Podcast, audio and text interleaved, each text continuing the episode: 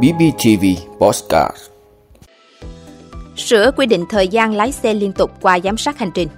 Việt Nam lập kỳ tích ở vòng loại U23 châu Á. Lâm Đồng đưa dinh tỉnh trưởng ở Đà Lạt khỏi nhóm bảo tồn nghiêm ngặt. Nhật Bản gian lận xét nghiệm COVID-19 ở Tokyo tới 18,297 tỷ yên. Đó là những thông tin sẽ có trong 5 phút sáng nay ngày 11 tháng 9 của podcast BBTV. Mời quý vị cùng theo dõi. Sửa quy định thời gian lái xe liên tục qua giám sát hành trình. Thưa quý vị, Bộ Giao thông Vận tải đang lấy ý kiến dự thảo thông tư sửa đổi, bổ sung một số điều của các thông tư liên quan đến lĩnh vực vận tải đường bộ, dịch vụ hỗ trợ vận tải đường bộ, phương tiện và người lái. Tại dự thảo mới, Bộ Giao thông Vận tải đề xuất quy định rõ các phương pháp tính toán số km xe chạy, tốc độ xe chạy, thời gian lái xe liên tục, thời gian làm việc của lái xe trong ngày. Việc truyền dữ liệu được tính toán xác định theo một phương pháp thống nhất trên máy chủ, đơn vị kinh doanh vận tải, máy chủ dịch vụ và máy chủ của Cục Đường bộ Việt Nam. Theo Bộ Giao thông Vận tải, kết quả về quãng đường xe chạy và số lần vi phạm trên 1.000 km xe chạy có thể khác nhau trên các hệ thống. Điều này dễ gây nhầm lẫn và khiến đơn vị kinh doanh vận tải có nhiều băn khoăn và thắc mắc. Do đó, Bộ Giao thông Vận tải đề xuất tính toán về km xe chạy sẽ được thực hiện trên nền bản đồ số. Dự thảo thông tư cũng bổ sung cách tính toán thời gian lái xe. Cụ thể, thời gian lái xe của một người lái xe được xác định kể từ khi người lái xe bắt đầu điều khiển phương tiện, xe bắt đầu chạy, đến khi xe dừng, đổ trên 5 phút, áp dụng đối với xe buýt nội tỉnh và xe taxi, trên 15 phút áp dụng đối với các loại xe còn lại. Hoặc khi thay đổi lái xe, hành vi vi phạm quá thời gian lái xe liên tục được xác định khi người lái xe điều khiển phương tiện liên tục từ 4 giờ trở lên nhưng không dừng, đổ xe tối thiểu 5 phút, áp dụng đối với xe buýt nội tỉnh và xe taxi, tối thiểu 15 phút áp dụng đối với các loại xe còn lại. Như vậy, so với quy định hiện hành, dự thảo đã cập nhật về thời gian nghỉ giữa hai lần lái xe đối với lái xe taxi và xe buýt nội tỉnh, phù hợp với quy định tại Nghị định 10-2020. Bộ Giao thông Vận tải đề xuất ngày làm việc của người lái xe được tính từ 0 giờ đến 24 giờ. Thời gian làm việc của lái xe trong ngày được xác định vượt quá quy định khi tổng thời gian lái xe vượt quá 10 giờ. Việt Nam lập kỳ tích ở vòng loại U23 châu Á. Thưa quý vị, Việt Nam là đội duy nhất vượt qua vòng loại U23 châu Á năm 2024, sớm một lượt đấu, kể từ khi các bảng rút xuống 4 đội. Lượt thứ hai vòng loại U23 châu Á kết thúc tối ngày 9 tháng 9 khi chưa có đội nào chắc suất đi tiếp ngoài đoàn quân của Philippe Trozier. Việt Nam đang có 6 điểm sau hai trận, hơn Yemen 3 điểm. Hai đội còn lại ở bảng C là Singapore và Guam đều có một điểm, nên không còn cơ hội tranh đỉnh bảng. Nếu Việt Nam thua Singapore ở lượt cuối, còn Yemen thắng Guam với bất cứ tỷ số nào, đại diện Tây Á cũng không thể chiếm đỉnh bảng. Bởi khi đó, họ bằng điểm Việt Nam nhưng thua chỉ số phụ đối đầu. Trước Việt Nam, lần gần nhất một đội vượt qua vòng loại sớm một lượt đấu đã cách đây 11 năm, khi Iran, Jordan, Nhật Bản, Triều Tiên và Trung Quốc cùng làm được điều này. Nhưng khi đó, vòng loại chỉ gồm 7 bảng, mỗi bảng có 5 hoặc 6 đội. Từ giải U23 châu Á năm 2016, vòng loại mới bắt đầu xuất hiện những bảng 4 đội, khiến khả năng giành suất sớm giảm đi. Kể từ đó, không còn đội nào sớm đi tiếp cho đến thành tích của thầy trò Trozier.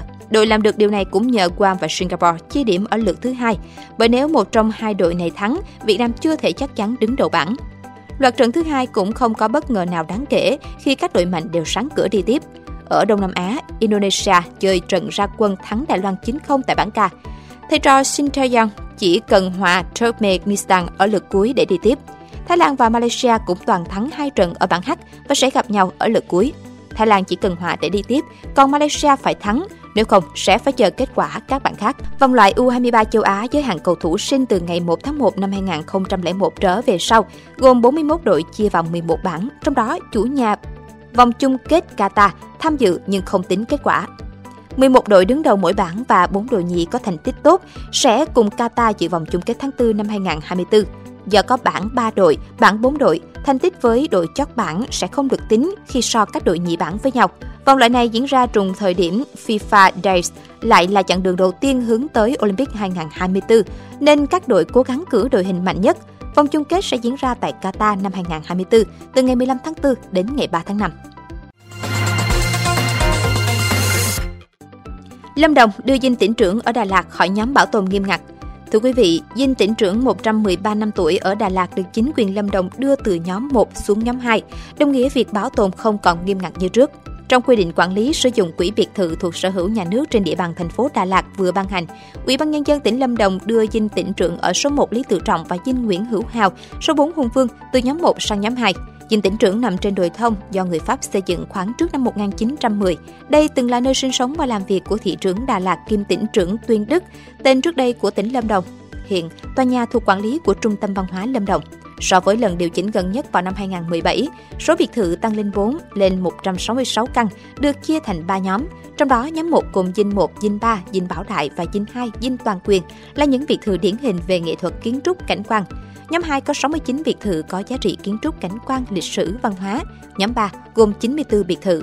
Theo quy định này, các biệt thự nhóm 1 khi cải tạo phải giữ nguyên hình dáng kiến trúc bên ngoài lẫn cấu trúc bên trong, mật độ xây dựng, số tầng và chiều cao. Biệt thự thuộc nhóm 2 chỉ cần giữ nguyên hình dáng kiến trúc bên ngoài. Công trình thuộc nhóm 3 được phép cải tạo, nâng cấp không gian bên trong, bên ngoài, xây dựng mới theo quy hoạch phù hợp kiến trúc cảnh quan của khu vực. Do đó, việc cải tạo hai biệt thự dinh tỉnh trưởng và dinh Nguyễn Hữu Hào không nhất thiết phải tuân thủ các quy định nghiêm ngặt nữa. Nhật Bản gian lận xét nghiệm COVID-19 ở Tokyo tới 18,297 tỷ yên. Thưa quý vị, các vụ gian lận để nhận tiền xét nghiệm PCR miễn phí trong thời gian diễn ra đại dịch COVID-19 tại Nhật Bản đã được phát hiện. Gần đây nhất là các công ty tại Tokyo và Kanagawa đã phát hiện làm giả xét nghiệm các mẫu nước bọt để trục lợi số tiền lớn. Mỗi ngày số tiền trục lợi có thể lên tới 140.000 đô la Mỹ, tức hơn 3,3 tỷ Việt Nam đồng. Trong vụ việc mới được điều tra gần đây, một số doanh nghiệp tại Nhật Bản đã lợi dụng việc chính phủ nước này tổ chức xét nghiệm miễn phí PCR cho người dân và trợ cấp cho các hoạt động này để làm giả xét nghiệm và trục lợi. Mô hình chung là một doanh nghiệp nhận thầu sẽ thành lập các đại lý cấp 1 và cấp 2, hướng dẫn họ làm giả các mẫu xét nghiệm PCR như lấy mẫu xét nghiệm từ chính nhân viên và thành lập các địa chỉ email giả để thông báo kết quả. Đáng chú ý, một số công ty tổ chức không hoạt động trong lĩnh vực y tế, như hai công ty được phát hiện ở Tokyo và Kanagawa, là công ty sản xuất hệ thống lọc nước và công ty trang trí nội thất. Đối với mỗi xét nghiệm, chính phủ Nhật Bản sẽ trợ cấp 11.500 yên, tức khoảng 2 triệu Việt Nam đồng. Trừ các chi phí xét nghiệm trong khoảng 2.150 yên, các công ty này sẽ trục lợi số tiền còn lại. Lợi nhuận trái phép được chia theo tỷ lệ với các đại lý. Theo kết quả điều tra của báo Mainichi, trong 47 tỉnh thành tại Nhật Bản, Tokyo là nơi có số lượng gian lận xét nghiệm nhiều nhất với 18,297 tỷ yên. Tiếp theo là Osaka với 4,28 tỷ yên và Kanagawa với 1,13 tỷ yên. Xét nghiệm PCR miễn phí được chính phủ Nhật Bản thực hiện từ tháng 12 năm 2021 đến tháng 5 năm 2023. Đây là chính sách được người dân Nhật Bản ủng hộ. Vị đã luôn ủng hộ các chương trình của Đài Phát thanh truyền hình và báo Bình Phước. Nếu có nhu cầu đăng thông tin quảng cáo ra vặt, quý khách hàng vui lòng liên hệ phòng dịch vụ quảng cáo phát hành số điện thoại 02713 887065. BBTV vì bạn mỗi ngày.